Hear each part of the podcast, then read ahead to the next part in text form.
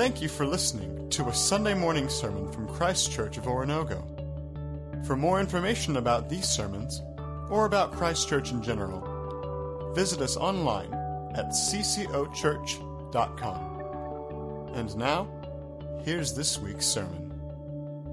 Good morning, friends. Uh, you can open up your Bibles to wherever you want because we're going to be jumping a lot of different places this morning. And I'm looking forward to sharing with you as we continue our series, Actors. I want to start by making a statement, and then I want you to try to help me with this, and you can indicate to me whether you think this is a fair statement or not. I, th- I think this is true. Uh, I think that a lot of times in life, we can't see as clearly as we'd like. True enough? You know, uh, I've always been fascinated by vision, by literal vision. I've always thought the eye was a really interesting instrument. I think it's one of God's coolest creations. I think eyes are beautiful. I think the way the eye works is just crazy. And when I was growing up, I, um, if I had not gone into ministry, if I had not gone this path with my life, I am pretty certain I would have been an optometrist. It was something that I always thought was cool. It was something that I considered doing. I love vision. I love eyes. And, and of course, I have glasses and have for, for a long time. And, um, you know, when you have kids, they, they think glasses are interesting and they like to poke in your eyeballs and that sort of stuff. Carson's way into like, leave your eye open, daddy, let me touch it. No, why would I do that? I see what you do with your fingers. No, not happening and that they want to wear your glasses and things. And recently, Claire asked me something new. She said, How come, like, you could see, but now you can't see? and I'm, I do not know how the process works. I just know that when I take these things off, the world around me is blurry. You know what I mean? And like I said, I think it's uh, safe to say that, that most of the time, most of us can't see life in 2020. And I don't just mean physical objects. I mean God, ourselves, our past, present, and future. We're trying to look at all of this and understand it and live well within it. And there's just a lot of times when we say, I can't see things as well as I'd like. And I would love to be able to promise to you that this message today and our time together today is going to be like putting on spiritual glasses. And then everything is going to be perfectly clear. I'd like to be able to say that. I can't. I won't. Can't promise that. That's not a possible thing. I don't think you can turn people into God. You know, He's the one who sees perfectly. We don't. Part of how it is. I do think, though, that I can promise you that we're going to discuss and reflect on a single truth today, a single idea that has the power to help us live well, even though we can't see everything. It's a truth, an idea that is particularly relevant to anybody who has ever failed or been confused or been disappointed or simply not been in control of everything about their life. I'm not going to tell you yet what the idea is, but I want to give you a hint by showing you a picture of a tapestry. Take a look at this. This is not two tapestries. If you looked at this, you might be tempted to think, if you don't know how tapestries work, that on the left you see a, a, tapestry gone well, gone right. You can see the face of this person. It's a Frenchman. You can understand this is him, whoever he is. Look at the one on the right, and you might think, man, that one didn't turn out so well. Not the case. This is the same piece of art. On the front side of a tapestry, you can see everything clearly, but the back side of a tapestry, not so much. You can kind of make out the general shape of what you're looking at. You can tell that it's a person, but you can't make out any of the features, and there's just a bunch of threads everywhere. Any tapestry will look this way. One side is clear, uh, the other side, not so much. I'm hoping you can see the relevance of this picture uh, by the time we get to the end. The truth that I want to talk about that has the power to change the way we look at every day of our lives comes from the life of Paul. Uh, Zach mentioned that we're going to be studying the life of Paul today as we continue in our Actors series. We've been studying the book of Acts, but we're not looking at every single verse. We're looking at the main characters and some of the minor characters and asking, how can we learn about our life with God by looking at their lives with God? And, and up today is the life of Paul. Now, Paul there's a lot about Paul in the New Testament. He wrote about a quarter of it, and over half of the book of Acts focuses on his life. So there's a lot that we could talk about today. And uh, what I want to do is first, I just want to give you an overview of his story. We're going to tell his story mostly from the book of Acts, and then we'll fill in some of the details with his letters, and then see if we can't focus ourselves in on one particular truth that emerges from his life. So, Paul's life story. I want to show you some maps and talk through some events because I just want us to make sure we remember this is not a fairy tale. This is not a make believe character. This is a real guy who lived at a real time in real places and did real things. An actual life in certain ways, kind of like ours, in other ways, maybe not so much. So let's pick it up at the place of his birth. Saul, which his name at the time, would later become Paul, was born in Tarsus in about 5 AD. Take a look at this map. I want to show you where it's at. All these dates are approximate. You can't know these things with exact certainty for the most part, but we can know with, uh, within a range. Probably born about 5 AD in the city of Tarsus. It's circled there on the map in green. Now, let's get our bearings. We're looking at a map of, uh, of a portion of the world that certainly still looks much like this today. You have the Mediterranean Sea, there's the big body of water. And to uh, the south of it is actually Africa, the northern tip of Africa.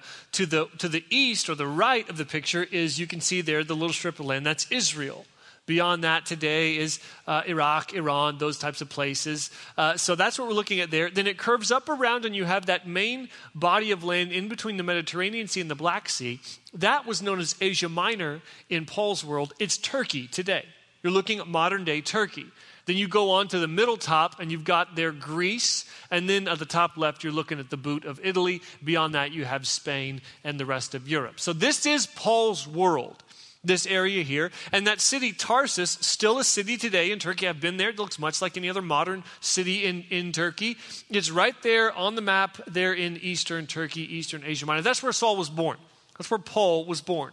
Now, what do you need to know about Turkey or about uh, Tarsus to understand Paul is mainly that it was an intellectual hotspot, like second in the world. The, the place where you would go to get ideas, first of all, was Athens. It's where Socrates and Plato and Aristotle and all of those types of people lived, and different people would gather together to talk about ideas. Great intellectual city. Tarsus was number two, not far behind.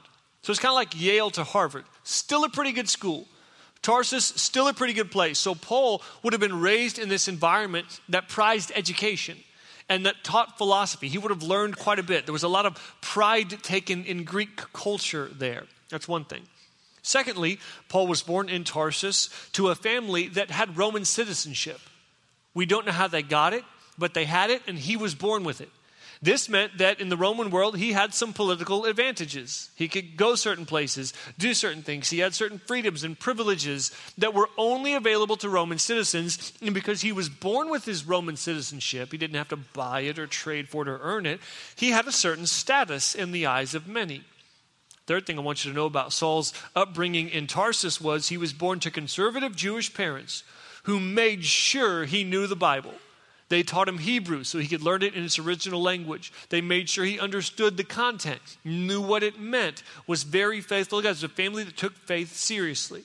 So he had grown in this sort of cross section of worlds, and he lived there for we don't know exactly how long, about five or 10 years. And when he was somewhere in between the ages of five and 10, maybe five and 15, he moved. Maybe with his family, maybe alone, we're not sure. We know where he went, though. He went to Jerusalem. So take a look, and you can see the journey that Paul took from Tarsus up there in Asia Minor down south up to Jerusalem, where he lived for a couple of decades there in Jerusalem. Now, he got to Jerusalem. Now, in their world, you would go to Jerusalem because it was the center of everything. As a Jewish person, then, if you could choose where to live, this would absolutely be where you'd live because the temple's there, so you've got sacrifices that you can offer to God. You can be in God's presence. I mean, this is the place to be. You can study under rabbis so that you understand the scriptures, and that's what Paul did. He studied under the greatest rabbi of his day, and he became one of his greatest students. He was passionate, he was committed, he worked hard, he raised up above many of his peers he grew in this, this fervent zeal for God, and it actually turned out to, to turn him into a violent person. We're not strangers to this in our world. We are understand that certain people's religious commitments makes them think that the best way to be faithful is to engage in violence. This happened to Paul. He attacked Christians. Around the time Jesus came and ministered, lived, died, rose again, a bunch of people are talking about Jesus as the Messiah. Paul wants nothing to do with it. Matter of fact, he doesn't want you to have anything to do with it. And he made it his mission to go around and stop Christians. How are you going to say he's the Messiah? He died. How are you going to say this is the way the story is fulfilled? It's not. How are you claiming to be faithful to God? You're not. We know because we have this Old Testament. We don't need any of the things you're saying. We're going to do away with you. Now, I don't know if you remember, but we've already seen where he's introduced to us in the book of Acts. A couple of weeks ago, we talked about Stephen, a man who was put to death because of his faith in Jesus. He was stoned. And we read a little detail at the end of that text, read it quick, you might have missed it. And what it says is that those who were throwing rocks at Stephen came and laid their clothes at the feet of a young man named Saul. This our guy. And what that means is he was taking responsibility for this event. And from there, it only got worse. He would go to homes and he would drag out men and women and children because he thought they believed in Jesus, and he'd take them down to the authorities so that they could get into trouble. He's on one of these missions when we're going to come to the next major event in his life. Probably happened about 34 or 35 AD. He has obtained letters from the authorities to travel to Damascus to bring the Christians back so that they could be put into trouble. They could be put in prison and perhaps even killed. Now, I want you to see the, the journey from Jerusalem to Damascus. It doesn't look big on our map, looks like a tiny little thing. Don't be fooled, though. This was 100 plus miles. They would have walked it. Uh, for most people, it would have been about a five or six day journey. For Paul, it was more like four or five. So we're talking about a, basically a week. A week's journey to go and find these people and bring them back. And then about AD 34, 35, this was the year he's traveling to Damascus and he's probably talking about his plans and he's praying to God and saying, God, I'm going to be so faithful to you. I'll stop these Christians from, from casting dirt on your name. And He's almost there. He's close to Damascus, and it's noon, which means he would be praying. And he has an experience. The experience is talked about quite a bit in the book of Acts. It's one of two stories told three times. The other story is Peter and Cornelius, which we looked at last week. This one is told by Luke in Acts 9. Then Paul himself tells the story in Acts 22 and in Acts 26. He's walking along, he's praying at noon, and all of a sudden he sees this blindingly bright light, blinds him literally, for three days, 72 hours. This blinding light, and then he hears this voice, and the voice says, Saul, Saul, why are you persecuting me? And he looks up and he says, Who are you, Lord? And it doesn't say this in the text, but I'm pretty sure he was thinking, Please don't say Jesus, please don't say Jesus, please don't say Jesus. But the voice said, I'm Jesus whom you're persecuting. Long story short, Jesus said to him, Stop it. Matter of fact, I'm going to turn you around. You're so concerned with making sure that nobody threatens the purity of Israel. I'm going to turn you into my delegate, my missionary, my apostle to all the nations, all the Gentiles. You're going to go everywhere as far as I send you, telling everybody that salvation is now available through me. And you're going to suffer a lot along the way. And Paul said, All right, let's do it. So that started the next phase of Paul's life, and it would last the rest of his life. He ministered on behalf of Jesus. And I want to show you a map for you to get a sense of what this ministry looked like in his life.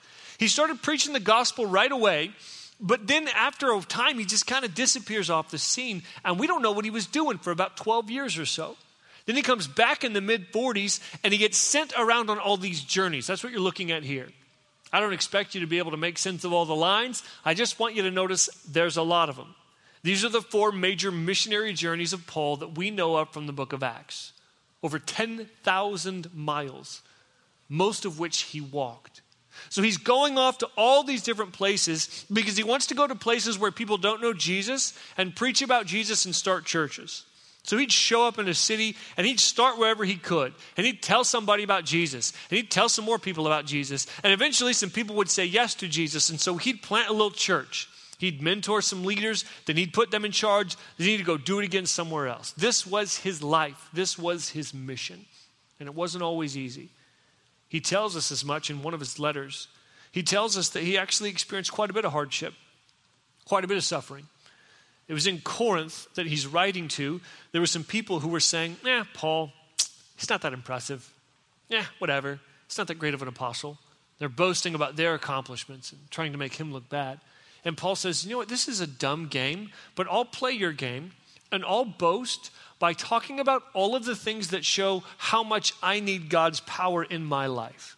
And he goes off in 2 Corinthians 11, starting in verse 23. He says, Are they servants of Christ? I'm out of my mind to talk like this. I'm more. I've worked much harder, been in prison more frequently, been flogged more severely, and been exposed to death again and again. Five times I received from the Jews the 40 lashes minus one. Three times I was beaten with rods. Once I was pelted with stones. Three times I was shipwrecked. I spent a night and a day in the open sea. I have been constantly on the move. I have been in danger from rivers, in danger from bandits, in danger from my fellow Jews, in danger from Gentiles, in danger in the city, in danger in the country, in danger at sea, and in danger from false believers. I've labored and toiled and have often gone without sleep. I have known hunger and thirst and have often gone without food. I've been cold and naked. Besides everything else, I face daily the pressure of my concern for all the churches. Who is weak and I do not feel weak? Who is led to sin and I do not inwardly burn? Now, Paul's not just complaining, he's making a point. That if you want to look about the look at my life and ask what am I most proud of, I'm most proud of the fact that I need God's help and that the weaknesses in me leave room for his power to be made known.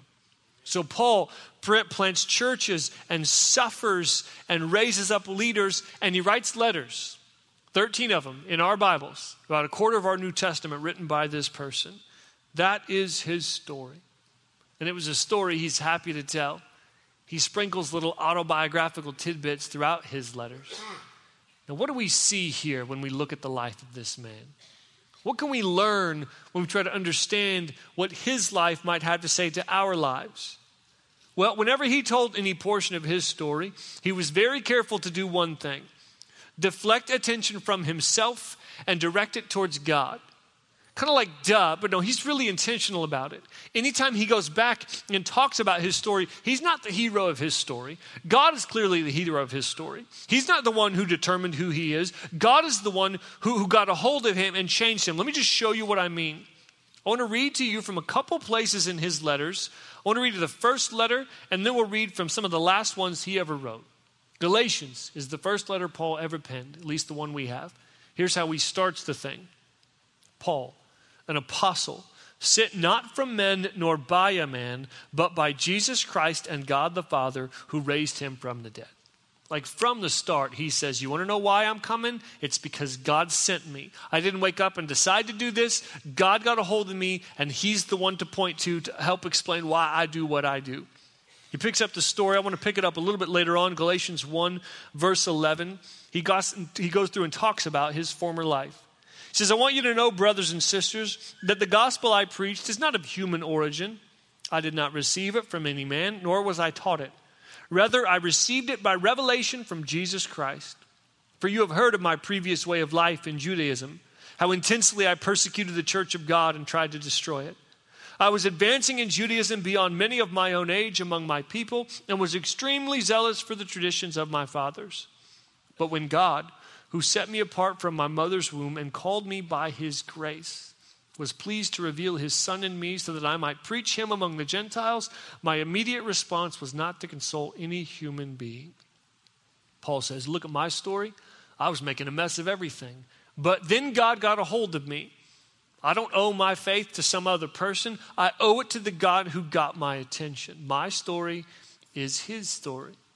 He says something similar later on in, in the last letters he wrote. These are a little bit more personal. He wrote them to Timothy, one of his proteges. 1 Timothy 1, he says, I thank Christ Jesus our Lord, who has given me strength, that he considered me trustworthy, appointing me to his service. Even though I was once a blasphemer and a persecutor and a violent man, I was shown mercy because I acted in ignorance and unbelief the grace of our Lord was poured out on me abundantly, along with the faith and love that are in Christ Jesus. Here's a trustworthy saying that deserves full acceptance Christ Jesus came into the world to save sinners, of whom I am the worst. But for that very reason, I was shown mercy so that in me, the worst of sinners, Christ Jesus might display his immense patience as an example for those who would believe in him and receive eternal life. Now, to the King, eternal, immortal, invisible, the only God, be honor and glory forever and ever. Amen. And if I could, let me read you one more. Last letter Paul ever wrote, very end of it. Here's what he says 2 Timothy chapter 4, verses 16, 17, and 18. At my first defense, no one came to my support, but everyone deserted me. May it not be held against them. But the Lord stood at my side and gave me strength so that through me the message might be fully proclaimed and all the Gentiles might hear it. And I was delivered from the lion's mouth. The Lord will rescue me from every evil attack and will bring me safely to his heavenly kingdom. To him be glory forever and ever. Amen. Paul believed clearly that his story was best understood by looking at the God who made him what he was, by deflecting attention from himself and directing attention to God. I told you today that I'm going to draw our attention to one idea that has the power to shape how we see everything. Now, Paul articulated this idea in Romans 8 28. Maybe this is a verse you've heard. He says, We know that in all things God works for the good of those who love him, who've been called according to his purpose. Now, I want to simplify the wording a little bit and put it in a way that maybe we can remember.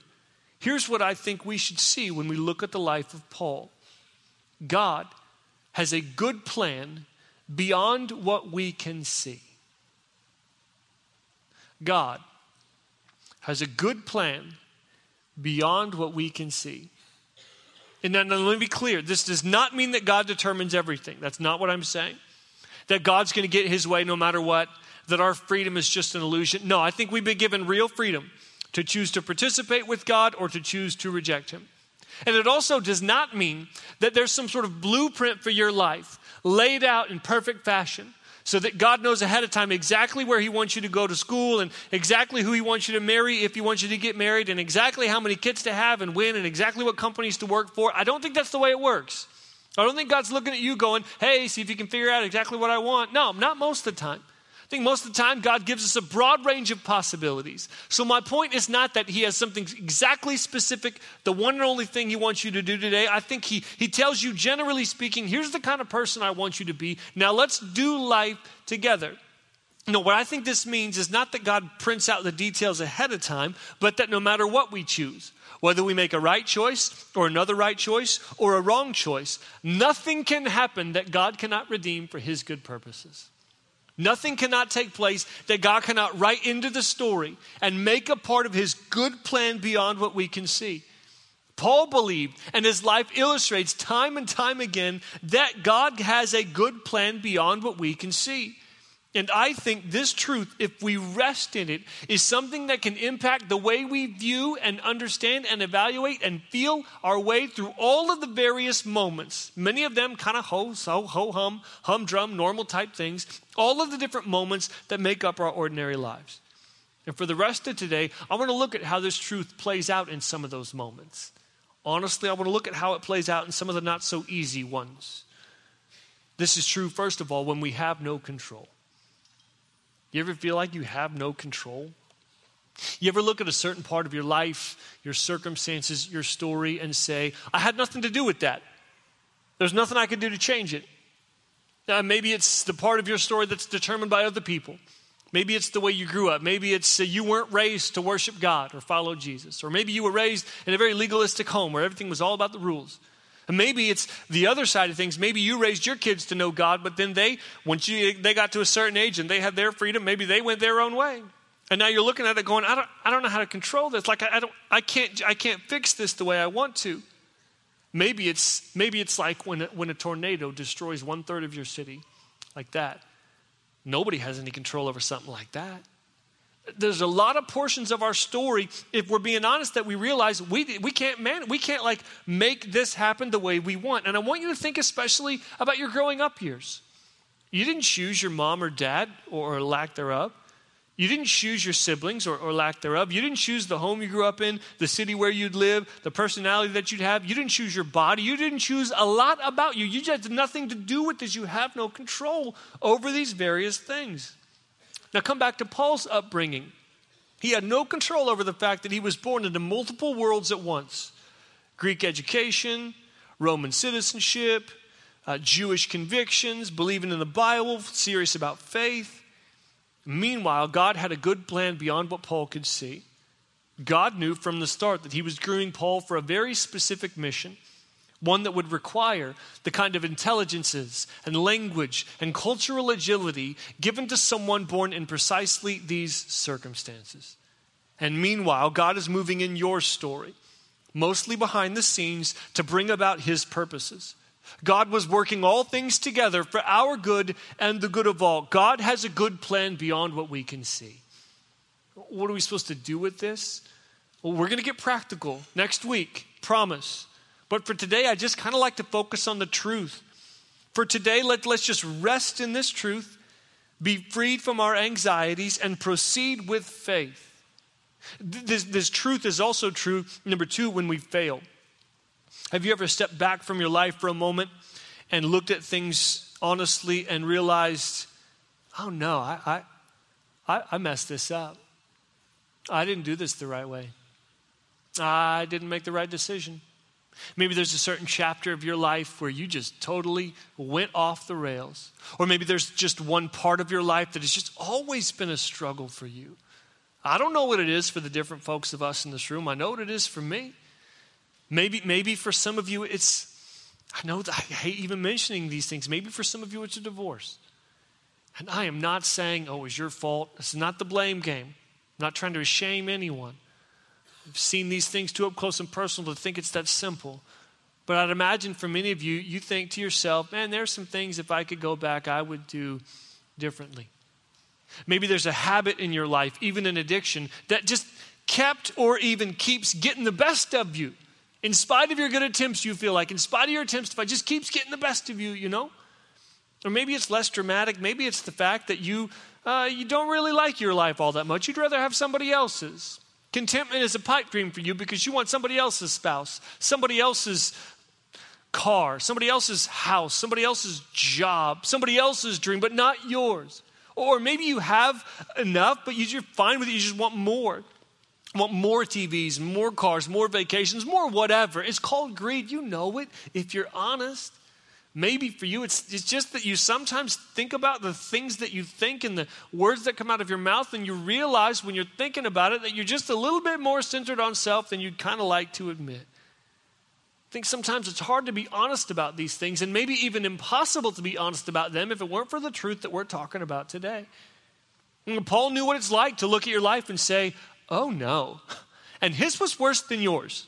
Like, I don't care what you've done in the room, I think it's safe to say that this guy who wrote a quarter of the New Testament, his story is worse than yours. His failure makes yours look pale by comparison. He was killing Christians, okay? Like, unless you've spent a portion of your life actively persecuting believers in Jesus, you're better than him. And he recognizes, like, God was moving this way in history, and I was on the exact opposite, pushing against him. And meanwhile, God had a good plan beyond what Paul could see. God turned Paul around, and his life became exhibit A of God's mercy and patience and power and grace. I'll just speak personally. I would not understand God's grace if it weren't for the writings of Paul. And sometimes I wonder if Paul couldn't have written them this way had he not failed the way he did. And meanwhile, God is moving in your story, mostly behind the scenes, to bring about his purposes. God is working all things together for our good and for the good of all. God has a good plan beyond what we can see. And therefore, we will rest in this truth, freed from our anxieties and proceed with faith. This is true, number three, when we're confused. you ever been confused about uh, which way to go, which path to take, which college to attend, which person to marry, or whether to get married, which job to, to go ahead and sign up for, or whether to just bang around on the drums all day? I don't know. Which kid to send to boarding school, whatever it may be for you. Or maybe it's just, it's not so much a decision. You just wish you understood God a little bit more than you, you wish you could have this one question answered and you just find yourself confused. Paul knows what that's like too. I want to look at a brief scene from the book of Acts. It's in Acts 16. This may be kind of morbid, but it's kind of one of my favorite parts of the story because Paul has no idea what God wants him to do. And I know what that's like. Acts 16, it's in his second journey, starting in verse 6. Here's what we read Paul and his companions traveled throughout the region of Phrygia and Galatia. And don't miss this next line. Having been kept by the Holy Spirit from preaching the word in the province of Asia. What? When they came to the border of Mysia, they tried to enter Bithynia, but the Spirit of Jesus would not allow them to. So they passed by Mysia and went down to Troas. During the night, Paul had a vision of a man of Macedonia standing and begging him, Come over to Macedonia and help us. After Paul had seen the vision, we got ready at once to leave for Macedonia, concluding that God had called us to preach the gospel to them. So think about this. Paul has said to Jesus, Jesus, I'll do whatever you want. Let's go. I'm in. Let's do this. He has one journey under his belt, so he's got some experience, and he's like, all right, let's start again. So he figures he might as well go back to Asia, Asia Minor, the place where he had success before. There's more people that don't know Jesus, and God's like, I don't want you to go there. Well, do you want me to go here? No, I don't want you to go there either. Where do you want me to go? Meanwhile, God had a good plan that Paul could not see. This way? No. That way? Nope. Then where? Oh, you know, Europe. and because he listened to this vision, you understand, this is the first time in history that the good news of Jesus Christ was preached in the region of the world where most of us draw our ancestry. I got Scotch Irish, French Canadian, and some Italian blood running through my veins. I'm kind of glad the gospel made it to Europe. Kind of glad these people heard about Jesus. I, for one, am glad the Holy Spirit told Paul no, even if it meant confusing one of my heroes for a while. And meanwhile, God is moving in your story, mostly behind the scenes, to bring about His purposes. God is working all things together for our good and the good of all. God has a good plan beyond what we can see. Therefore, we rest in this truth, freed from our anxieties, and proceed with faith. And lastly, number four, this is true when we are disappointed. Anyone ever been disappointed? Gosh, I think anybody old enough to know desire has lived long enough to know disappointment. Life didn't turn out the way we'd hoped, the way we'd expected. You didn't get what you wanted, what you dreamed of, maybe even what you needed. You know, Paul knew disappointment. Now, you might not think his is a big deal, but it was a big deal to him. You got to understand the only thing that matters to Paul is going to new places to tell people about Jesus. And one of his life dreams was to take the gospel to Spain. He's like, listen, we've covered most of the world I know. I want to go further west to this place where they don't know him yet. We got people going south. We got people going east. We've gone as far north as we know. I want to go over here and tell these people about Jesus. And when he wrote the book of Romans in the mid 50s, he told them all about his grand plan to head to Spain, preach the gospel. Said, I'm going to come visit you. I'm going to see you, be blessed by you, bless you back, maybe get some money from you, and then you can send me on my way to Spain so that they can hear about Jesus. Had this great plan. He said, I just got to make a pit stop in Jerusalem real quick. Won't you pray for me that all goes well there? And when he went to Jerusalem, he got arrested. And he spent two years north of Jerusalem waiting in a prison. And then he finally got to Rome and spent two more years waiting there while he was in house arrest. He didn't expect this, he didn't ask for this. And so far as we know, the trip to Spain never happened. Meanwhile, God had a good plan beyond what Paul could see. He didn't just sit around on his thumbs, he, he waited. And as this vision of going to Spain became less and less realistic, he decided to do something else. First of all, he told everybody he could meet about Jesus. If you're ever on a plane with this guy and you're an introvert, just look the other way because he is going to start a conversation with you and it is going to turn to the Lord. That's just the way it is. And he wrote letters. He wrote the book of Romans in part as a support raising letter for this trip to Spain that probably never happened. And while he was in prison in Rome waiting to see what was going to happen next, he wrote letters that became books in our Bible Ephesians, Colossians, Philippians, Philemon. Anybody ever been blessed by those letters being in existence? Shoot, I know I have. And meanwhile, God is moving in your story, mostly behind the scenes, to bring about his purposes. God is working together all things for our good and the good of all. God has a good plan beyond what we can see. Therefore, we will rest in this truth, freed from our anxieties, and proceed with faith. Yeah, it's true. From one side, life is blurry. We may not be blind to what God is doing, but it's kind of hard to make out much of the details. Sort of like the back of a tapestry. You know, every couple weeks, or every, every time we do one of these services, a couple weeks before, uh, we send an email to the creative team with some different questions just to help plan the service. And one of the questions that they ask for is um, any song recommendations. And I usually don't have any because I don't know these songs very well. At least, like, I don't have this running catalog. And I decided I'd just have a little fun. So I wrote as a joke, My God is so big. You know that song? You got kids over in children's church, they sing it all the time. My God is so big, so strong, and so mighty, there's nothing my God cannot do for you. From the mouths of babes, right? So today, I think we'll just let our kids tell us the truth. My God is so big, so strong, and so mighty, there's nothing my God cannot do for you. So may we rest in this truth, freed from our anxieties, and proceed with faith, knowing that God has a good plan beyond what we can see.